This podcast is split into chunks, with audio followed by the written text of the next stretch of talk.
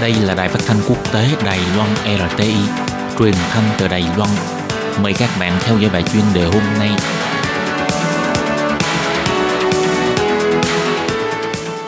Thúy Anh xin kính chào quý vị và các bạn. Chào mừng các bạn cùng đến với bài chuyên đề ngày hôm nay. Chuyên đề hôm nay có chủ đề là Tình yêu thời thổ tả, dịch viêm phổi Vũ Hán không lãng mạn như trong văn thơ mà chỉ có sự đau khổ. Và sau đây mời các bạn cùng lắng nghe nội dung chi tiết của bài chuyên đề này.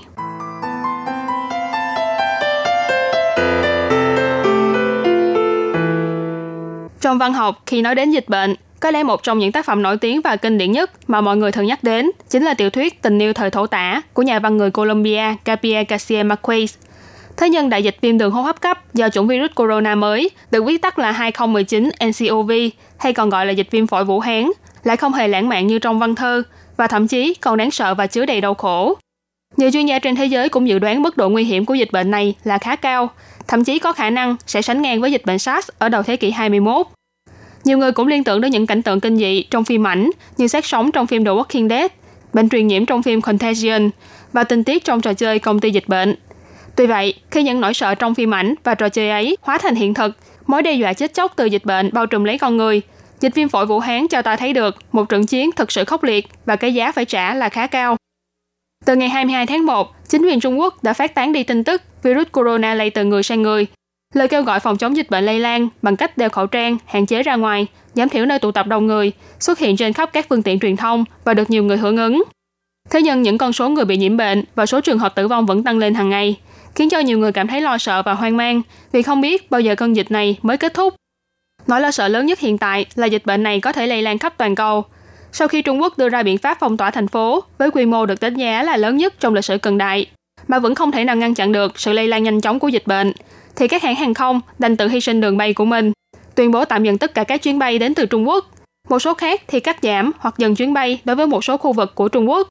Rất nhiều doanh nghiệp có mối giao thương làm ăn mật thiết với phía Trung Quốc cũng yêu cầu nhân viên hủy hoặc về hành trình đi Trung Quốc công tác của mình. Mặc dù Tổ chức Y tế Thế giới WHO đã tuyên bố dịch bệnh viêm phổi Vũ Hán là tình trạng y tế công cộng khẩn cấp cần sự quan tâm chú ý của toàn cầu, và tổ chức này vẫn cho rằng không có lý do gì cần phải hạn chế người dân đi Trung Quốc du lịch nhưng nhiều doanh nghiệp du lịch đã chịu ảnh hưởng không nhỏ kể từ khi dịch bệnh bùng phát. Trung Quốc tuyên bố tạm hoãn các tour du lịch theo đoàn ở hải ngoại, khiến cho nhiều địa điểm du lịch vốn nổi tiếng là đầy rẫy du khách Trung Quốc cũng bị ảnh hưởng nghiêm trọng. Chẳng hạn như casino ở Macau trở nên vắng tanh, công viên giải trí Disneyland ở Hồng Kông và Thượng Hải đều bị buộc phải đóng cửa. Một số địa điểm du lịch nổi tiếng ở Nhật Bản, Thái Lan cũng yên lặng hơn trong nhiều ngày qua. Đây là một đòn giáng trực tiếp vào kinh tế du lịch của các nước này. Ngày 30 tháng 1 vừa qua, Giám đốc của Quỹ tiền tệ quốc tế, bà Kristalina Georgieva cho biết, sự ảnh hưởng đột ngột này là khá rõ rệt. Ở Trung Quốc có du lịch và cũng có ngành chế tạo. Việc này không chỉ riêng Trung Quốc, mà các quốc gia châu Á khác cũng bị ảnh hưởng không nhỏ.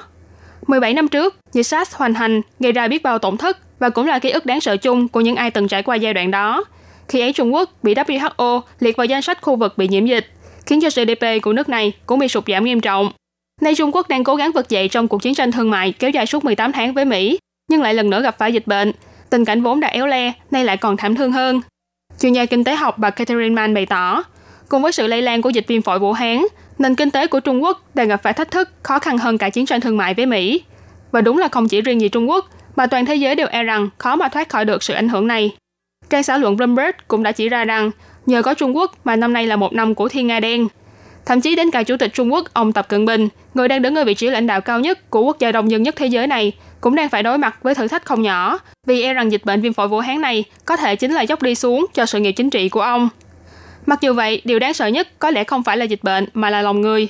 Không ít quốc gia đã xảy ra sự kiện náo loạn do khẩu trang. Việc này chứng tỏ tâm lý hoang mang đang lan rộng ra toàn thế giới. Và thậm chí có rất nhiều người gốc châu Á ở hải ngoại đều cho biết bản thân mình bị kỳ thị khi đi trên đường. Còn người đến từ Vũ Hán thì bị nhiều người xua đuổi. Thế nhưng dù cho nỗi sợ về dịch bệnh đang bao trùm khắp nơi, nhưng vẫn có không ít những nghĩa cử cao đẹp trong thời điểm tối tăm này. Những nhân viên y tế đứng ở tiền tuyến không màng hiểm nguy để cứu chữa cho người bệnh. Các nhà khoa học chạy đua với thời gian để nghiên cứu ra vaccine chữa trị. Đến cả những hành động nhỏ nhặt nhất như quyên góp vật tư, phát khẩu trang trong xã hội đều là những hành động đẹp nhất. Những tấm lòng gây dựng nên hy vọng rằng dịch bệnh này nhanh chóng qua đi và trả lại thế giới muôn màu cho cuộc sống. Các bạn thân mến, vừa rồi là bài chuyên đề ngày hôm nay do Thúy Anh biên tập và thực hiện. Cảm ơn sự chú ý lắng nghe của quý vị và các bạn. Thân ái chào tạm biệt và hẹn gặp lại.